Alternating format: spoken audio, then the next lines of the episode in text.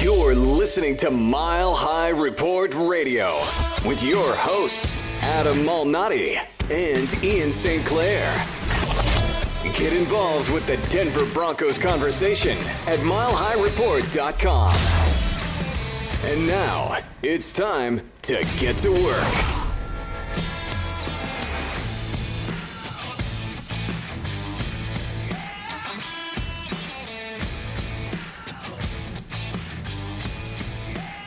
It's a Mile High Report radio podcast, post game recap after a win. First game of the season. Ian and I are back to discuss the Denver Broncos 27 24 victory over the Seattle Seahawks. Uh, it, a win is a win. I, am sure we've said that many times before on the podcast, and we will say it many times after this, hopefully this season. Uh, but it wasn't pretty by any means.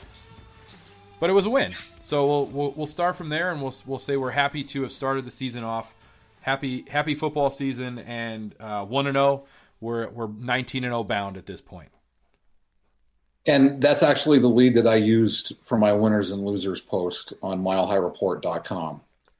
But I added this. It feels like there's something more to this 27 24 season opening win over the Seattle Seahawks. It was far from pretty, but the Denver Broncos showed this isn't the same team of the last two seasons. No matter the situation, they didn't get too high or too low. They are prepared for whatever happens and have the confidence to come out on top. I get that this is one game on a marathon path to 16. It's also the first, but there is a lot to take away from this win. And in my opinion, most of it is positive.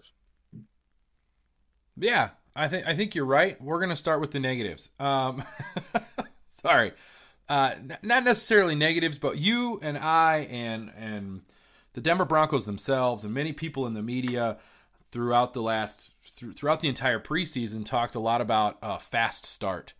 And um, before we started, I kind of was going through my notes with you from the game, and I said the first thing I wrote down was slow start. They came out. Um, I don't. I don't want to say flat. I don't know if flat's the right word, and I don't think it's unprepared. But they came out. The offense, I should say, came out slow. The offense came out looking like they were maybe not as big as the moment. And you could see like Demaryius Thomas had a drop, he had a penalty. It was it was there was no rhythm, and anytime you get a penalty, you you see sort of the the rhythm falls off right away. It was frustrating to watch that first little bit. Uh, but but I'm going to go with the positive twist here on that, Ian, and I think you'll agree with me on this. You, just like you said in your in your open there, um, they didn't panic. They didn't crumble. They sort of took that in and and continued to play. You didn't see the collapse that you would have expected at the end of the season, you know, for most of last season, right? Most of 2017 that would have been a collapse moment. And you did not see that today and I think that was good. Well, think about what we talked about leading up to this game. It was the the biggest question mark that we had about this team is what will happen if it faces adversity? And it faced adversity throughout the course of this game. And most of it was self inflicted with Case Keenum throwing terrible passes and making equally as awful decisions. But they faced adversity. And like I said, they remained even keeled. They didn't get too high, they didn't get too low. Like they were prepared for the situation. And that's the, that's one of the reasons I included Vance Joseph as a winner. And as I said, the Broncos didn't get derailed when faced with adversity. Some will question whether that comes from Joseph, his coaching staff, or the leaders on the team. It's probably a combination of all of those. And as I was writing that, my wife and I actually had a mini debate.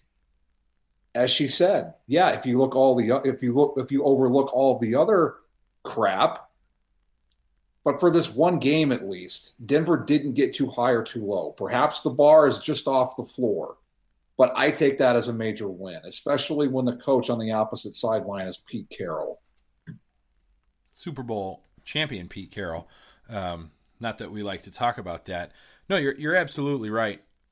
It it was there were moments watching this game and and you and I have different perspectives on what happened in the game because you you were there, and I can't wait to hear sort of your take on what it was like to be in the stadium, but but sitting on a couch watching it on television, you you get to see some of the the little things that you miss when you're in a stadium, like what the players look like on the sideline, what the look like look is on the coach's face after a big play, after after a bad play, and I think for the most part there was some even keeledness to the game, but there were times, especially after uh, Philip Rivers, you know, sort of rolls out and and hits uh, Tyler Lockett for that 894 yard touchdown pass.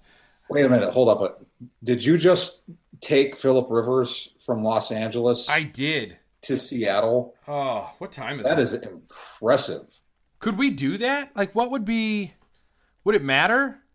Russell Wilson plays for Seattle. I don't want to play Russell Wilson twice uh, twice a season. Neither do I. You know what? I, and we're you know what? We're gonna leave that flub in because that's fun, right? Let the fans enjoy the fact. See, we're we're human too. We make mistakes. I was on a roll. Anyway, he at least I got the receiver right. 50, I'm fifty percent. I'm batting 500 here. I'm going to the Hall of Fame. You did get the you did get the receiver, That's so there right. is that. You and I flopped pretty, it out there and it performed. You know, you know what did perform? I think I got the number on the yardage correct too. I was I was at least within a mile, which which counts. I'm pretty sure. It was it was a bomb. Okay, and Russell Wilson rolls out and he makes a great throw to a wide open wide receiver because Justin Simmons bit on a move and he and Chris Harris got burned. They got burned. And when they when they panned to Vance Joseph afterward, my an instant reaction was deer in headlights. And here's the thing: he had his sunglasses on, so you couldn't see his eyes, but you could tell that that's what the look was on his face.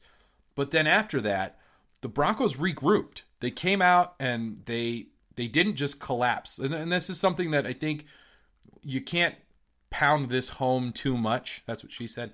Um, but you have to acknowledge that they, they didn't ever really panic. There was never any panic. And I, I really enjoyed that. That I liked. That I was happy to see. The biggest takeaway that I have uh, being at Bronco Stadium at Mile High is there was never any doubt that the Broncos were going to win the game. And I don't know if that's because the Seahawks are are just that bad or if it's because of Von Miller in the defense, or if it's because of, despite the fact that Case Keenum threw three interceptions, the offense still racked up over 400 yards of offense. Or if it was a combination of all of that and Phillip Lindsay and Royce Freeman.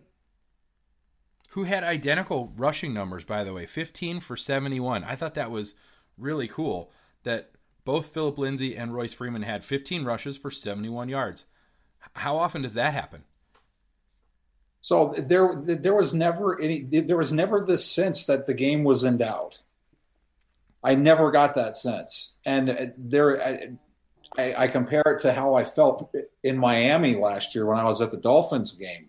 Unfortunately, and it never felt like that. I mean, I, my wife and I were just right? My wife and I were just happy we were in Miami because it was early December and it was beautiful out. Ah, yes. Good weather can make any bad situation just a little bit better, right? You can rely on the good weather to help you with that. You know, you bring up a good point though. I, I don't think I ever really thought that the game was in doubt. But I will say that it's it was it was really frustrating to watch this game. And it was frustrating uh, uh, because there was no rhythm to the game. You know, you get into a, a football game where you know you're going to win and you expect there to be some rhythm. And there was never any real rhythm to this game. And it was frustrating by just the way that Keenum would make these big mistakes and it would feel like it had that Siemian Lynch feel, right? That here we go again kind of moment, but then they'd come back out and they'd go down and they'd score some points and they'd take the lead. And when they finally took the lead for good, it was like, all right, the game is over. But at least when you watch them offensively, not defensively, defensively, aside from that one big play, the Broncos played great. But offensively, there there was never a real feel for the game. Phillip Lindsay played phenomenally. I think Royce Freeman had a very good game quietly. Uh, I was very happy to see Emmanuel Sanders play very well. Uh, what did he have? 10 catches for 135 yards and a touchdown. That's a that's a heck of a game. If you own him in fantasy, you probably are pretty happy with yourself right now. offensively they looked really good and awful at the same time. That's a hard one to marry, right? How do you put those two things together? And can they sustain that throughout the season? That's something I think we'll we'll save for a later date, obviously. But they just never looked like it was a, a, a rhythmic game. It always looked choppy. And I think that's because it was the first game of the season. And it was Case Keenum's first start as a franchise quarterback for a historic franchise in the National Football League in front of a packed house with fans watching around the world. I mean, wearing, it, wearing funny to, hats. We have to remember that this that Case Keenum is a human. I mean, there is obviously pressure involved, and it was a huge moment. And let's let's take a look at how the first game of the NFL season unfolded on Thursday between the Falcons and the Eagles. That game was awful. Matt Ryan was terrible. Nick Foles was worse. Yeah, I think the word that I would use to describe it is horrendous. I really like horrendous. It's like three syllables and it's like boom. It was horrendous. You're right. So you, you right. look at you look at the offenses for those two teams and a team that just won the Super Bowl coming out and had no rhythm were not sharp, were not anything. I, I, I, I will take what Case Keenum get, did because, yeah, he made some bad decisions. He made some awful throws. He was horrendous at times. But just like the team, he responded. That drive to take the lead and that throw he made to Demaryius Thomas, it doesn't get any better than that. That was an incredible pitch and catch. incredible. How how that ball did not get intercepted, I still don't know. And how Thomas was able to make the grab, I, I still don't know. I mean, uh, his hands were perfect on that play, right? It's for all the complaining that we do, you know, he, he'll drop a five yard hitch, he'll drop a seven yard slant, but he will make that catch. That's Rod Smith esque. Remember, Rod Smith was like that. Please, I, I mean, he used to do those things. He would drop the easiest balls and then he would go make some incredible 30 yard up in the air falling on his on his butt catch and you'd be like, "Oh, okay." I feel like that's the same thing with Thomas at times. And that that's a good example of that. Here's the biggest takeaway for me from this game. Because aside from Vance Joseph, and uh, that that's going to be a season long debate because it's going to be determined on what happens at the end of the season. The biggest takeaway for me from this game that leads me to believe that this season is different is the performance of the Broncos' offensive line, because that was the biggest question mark going into this season for this team. And it's it, it it's it's weird how it always works out. But I, for the first time, I met Kyle Montgomery who was the former Duke of Mile High Report. And his his biggest question when we talked before the game was the offensive line. And what does the offensive line do? It comes out and allows it, it, it paves the way for the Broncos to rush for 146 yards on 32 carries. That's but what showed average. me the offensive line is up to the task this season is when the team needed it most, Denver was able to run the ball. Royce Freeman and Philip Lindsay each had big runs that allowed the Broncos to flip field position and pin Seattle in its own end to all but end the game. And even better than that, the line allowed one sack. You get that kind of performance from the offensive line, Case Keenum is not going to throw the ball to the other team three times. Well, you hope not, and I think you're right. I, the offensive line looked good, um, and you're you're right. That was the big question mark. So I wouldn't say that the question is answered, but the beginning of the answer is certainly there after after today's game. After they were able to uh, hold off a what I would call a bad Seattle team. Let's let's not let's not put Seattle too high up on a pedestal. This is not the Seattle of of a few years ago. They are not nearly as good as they once were. But to to be that successful against a team that has had his, historic success in the past. Woo, uh, that that was pretty good. That that was a good way to start the season. Now, what we would like to see as fans is that that progresses throughout the year and they continue to be um, they continue to be that good and get better as time goes on. As they play together more and they start to gel a little bit because that's what offensive lines do the more they play together the better they get together. That that bodes well for this team as they move forward throughout the season.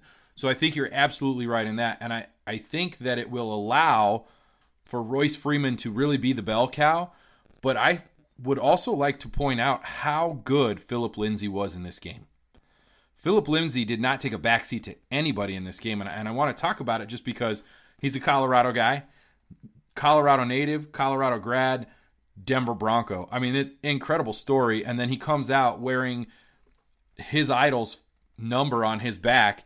And I would say he did Terrell Davis pretty proud today.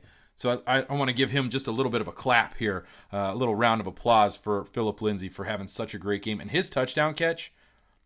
The way he the way he took the ball and ran, that was a thing of beauty. And so, just want to make mention of that again if, if I can, because that was that was fun to watch what makes him special to me is he made two tackles as a gunner on special teams. That's what shows you the kind of player and the type of of special quality he has. Because he was just as excited. I, I was watching the board as he watched as he made as he made the play because he he ran down Seattle's sideline he was pushed out of bounds, came back in, and made the tackle. And he was just as fired up for that tackle as a gunner as he was for his touchdown reception. That says everything you need to know about Phillip Lindsay. Yeah, I mean, the dude made two tackles, and he scored a touchdown, and he rushed for 71 yards, and he was he was clearly the, offensively the most important weapon on the field at times. I mean what a game! What a game for a guy who I just to me that's sort of one of those things that you could talk about that for days. There's clearly a that's a story that you can tell when you when he's when he's a grandfather sitting you know sitting by the fire with his grandkids. He'll talk about this game as maybe one of the biggest moments in his life, and he'll probably talk about those tackles just as much as he talks about anything else that happened. And that's I think you're absolutely right about that. That shows that he's he's out there not just to get his numbers, but he's he's a team player and he's excited to be on the field. That was just a fun watch. You know, to me, watching him play was was fun, and I, just want to make mention of it. You know who else was fun? Von Miller. Von Miller was fun. That guy. What is what is what is left to say about him? He's not a he human a being. Trick. Yeah, he had a hat trick.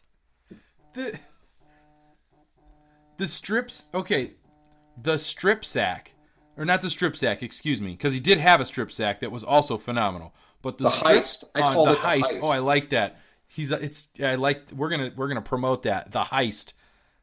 That was I've I've never seen a play like that, and to watch him shed the fullback, come back on the play from behind Carson, and then just reach in and take the ball. It wasn't like he never went for the tackle.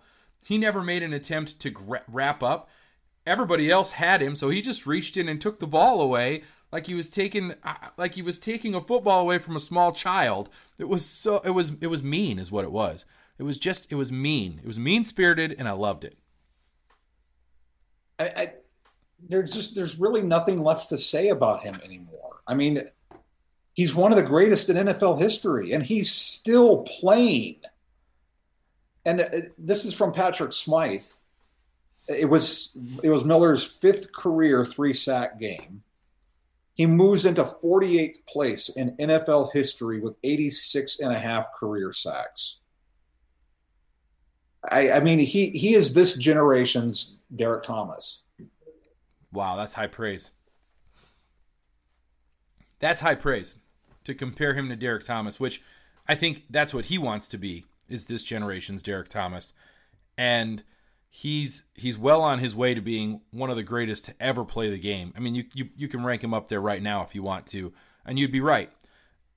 It's he's just fun to watch. He he wrecks games, and he totally destroyed the Seattle Seahawks today. And Russell Wilson uh, will will always see number 58 in his dreams because of just how awful it was today for him. Because he was he was all over the field, taking balls, crushing guys. It was he's just fun to watch. He's fun to watch.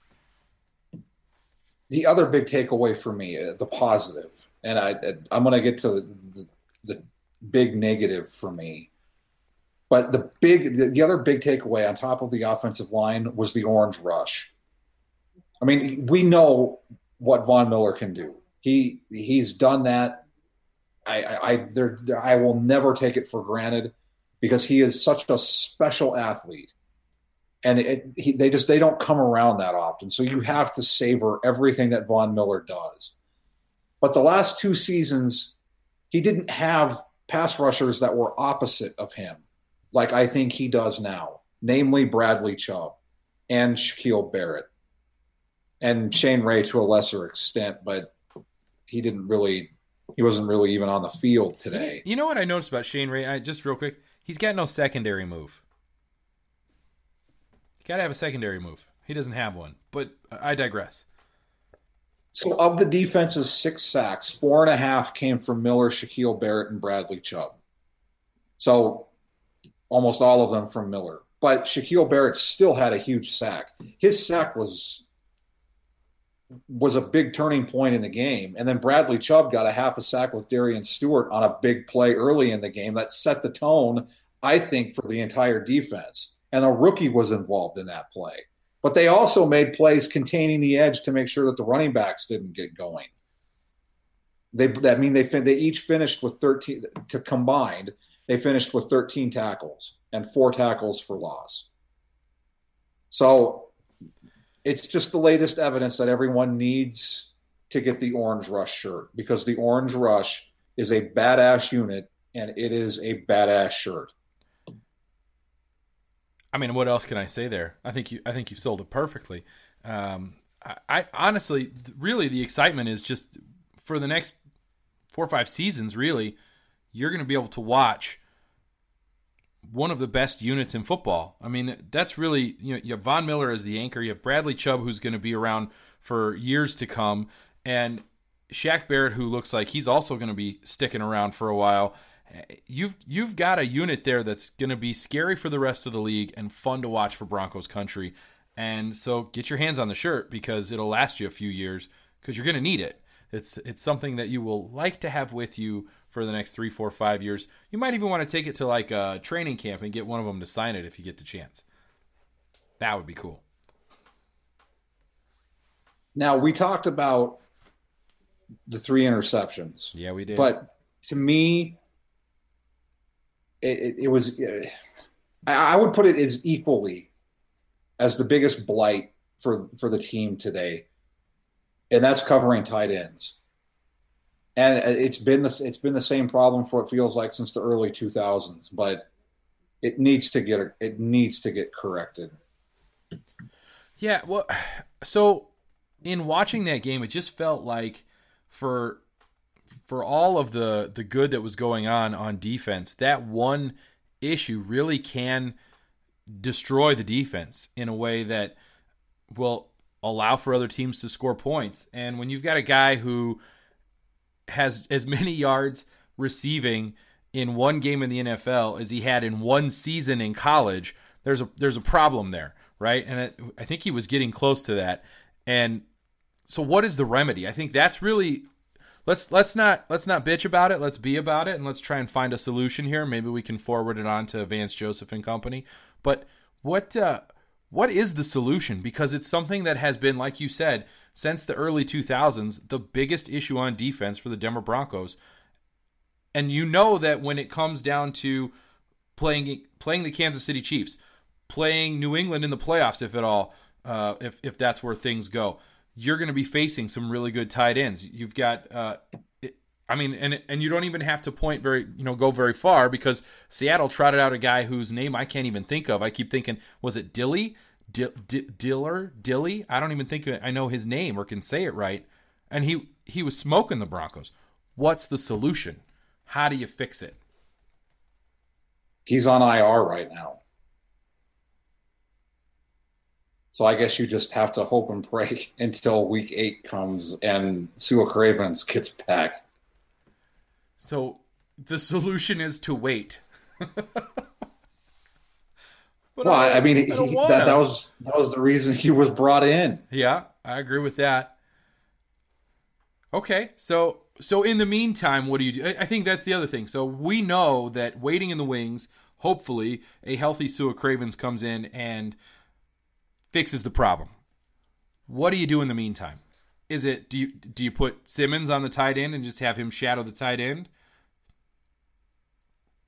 I think it's a combination of that. Maybe Chris Harris Jr. I guess it depends on on the offense and who the receivers are. If if you have a tight end who is the best player on offense, I, maybe you consider putting Chris Harris Jr. on them.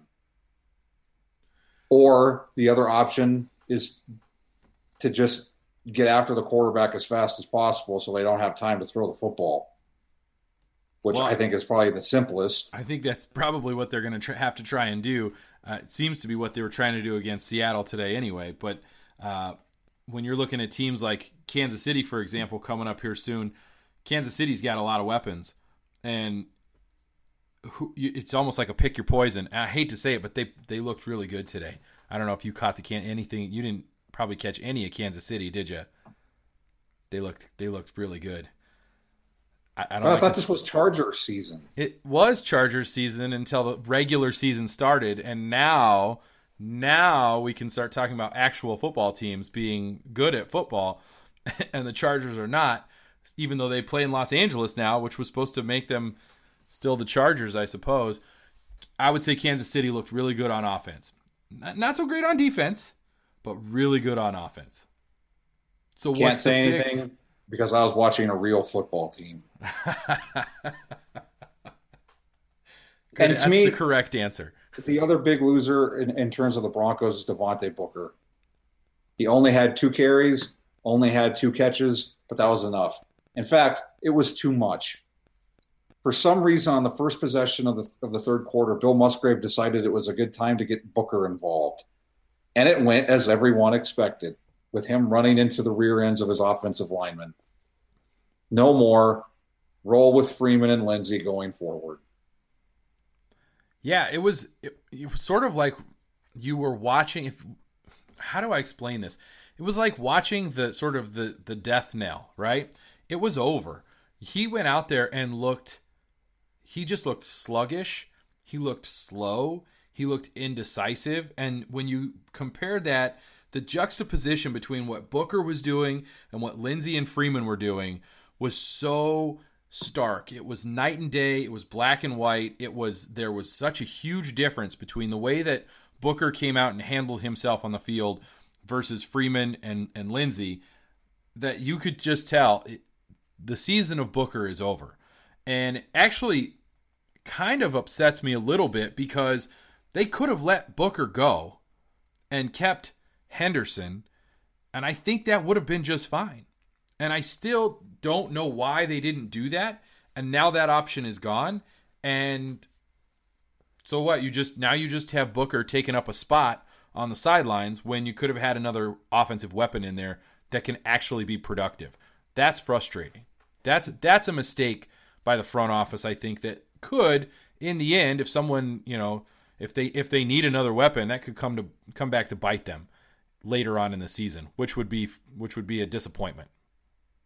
Well, I, I mean, the option is still there. He's just on the Jets practice squad. Sure, they could go and steal him, take him back, that kind of thing. The thing that, and we've talked about this, and listeners will know because I, I've mentioned this.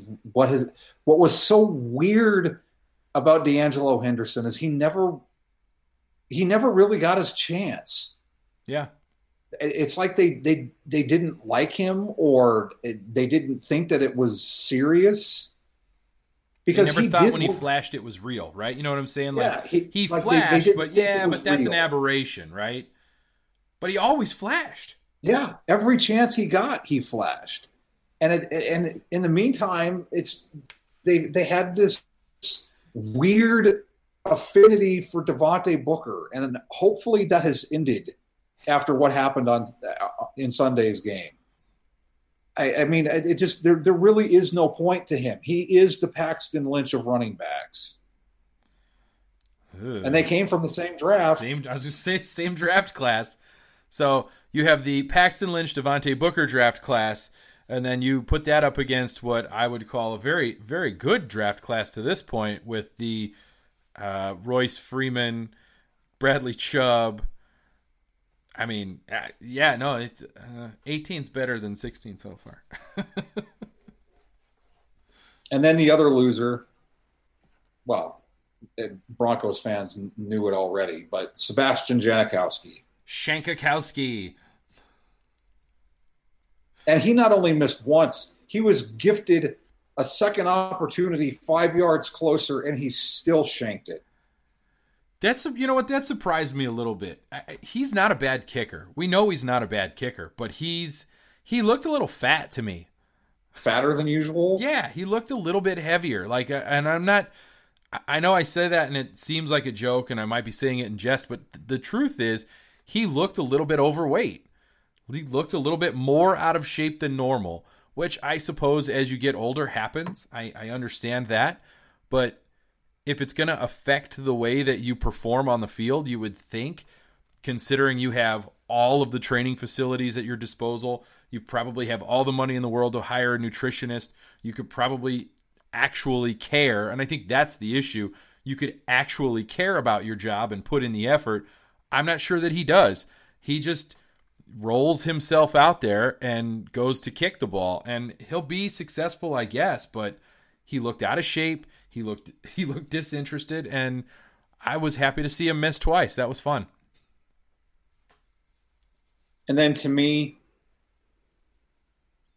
the other biggest winner is the Broncos. And it's just a bonus. I didn't include it in my winners or losers total. But the Broncos won because Khalil Mack is no longer in the AFC West. No. And anyone who watched Sunday Night Football knows exactly what I'm talking about. Thank you, Jon Gruden, for one of the worst decisions, if not the worst decision in the history of the National Football League. You know, if you're going to do something, be the best at it and uh, Jon Gruden is the best at the worst trades in history. So congratulations to Jon. You you know, I suppose I suppose, you know, he's got something he can look back on and say, I'm the best at this. I made the worst trade ever. If you're talking about bad trades, I'm at the top of that list in making the worst trade ever. So, congratulations to Jon Gruden and, and to Raider Nation out there feel uh, I don't feel bad for you at all. Not even a little bit. I couldn't couldn't even find a, an iota of empathy for you because I don't care. Um, anything else we need to touch on? I think that it, the best way to end it is this win also allowed Pat Bowlen to move into fifth place by himself, all time in wins regular season wins and all time wins. And he passed Al Davis. Just win, baby. And I think uh, this is going to be for a column that I'm going to write uh, on Monday. But I, I think Mr. B would have loved this game. He would have loved that his team didn't give up. It continued to fight and it didn't stop until the until the final whistle, and that was something that Mr. B always preached to his teams. you're always in it, and I, a large part of that was because of the quarterback he had for the majority of his ownership tenure. But it helps when John Elway's your quarterback and he is the the the best at comebacks. You got to yeah, no, I, I agree with you on that, but it's it's what he always preached. He he always wanted his team to go out and compete. Just go out and compete. Leave it all on the field. Even if you don't succeed, leave it all out on the field. And I don't know, especially last season in the midst of that horrible losing streak, if the team did that. No, and I think that actually goes back to some of the stuff that we talked about before with the fact that they got punched, right? And they they took the punch and then they kept fighting. And and when you get hit like that, or when you when you take a punch, whether it's a self-inflicted wound of an interception or a big play by the other team, how do you respond? And the fear was the deer in the headlights, right? The fear was the uh, roll over and die that you saw in 2017 over and over and over and over again. Uh, and that is not what you saw if you watched this game. You saw a team that came out after after big mistakes, after big plays, and step up and and make things better. And I think that when we talk about what is the big takeaway from this game, just like you said at the start, and I think it's a good place to, to leave it. It's that even keeled. They came out, they kept fighting, they never rolled over, they never died. They just kept punching. And that's that's all you can do. You just got to keep punching. And when you keep punching, good things happen. And the other thing that that they'll take away from this, and they'll it'll be something that Mr. B would have wanted, is they got the result they wanted, but they're not going to be satisfied. They know that there's still work to be done. They know they can still get better. They have to get better. I think that's a good that's a good point right there. And so that means we are on to um, we're on to the Raiders at this point. It's Raider week. Week two is Raider week, but not Khalil Mack week, which is fantastic. You've been listening to Mile High Report Radio. Get involved in the discussion at milehighreport.com. And as always, go Broncos. Hello, I'm Spencer Hall from SB Nation, and I want to tell you about my new show, It Seemed Smart. It Seems Smart is a show about people doing things that, for some reason or another, seem smart at the time. Those things might include doing a little cocaine and driving a bike up a mountain. Or, I don't know, maybe racing 100 miles per hour across the country in the middle of the night with no one's permission. Or even stealing a bat from an umpire's room in a Major League Baseball park. Check it out, and if you like it, tell a friend. I'm Spencer Hall. Don't do anything smart.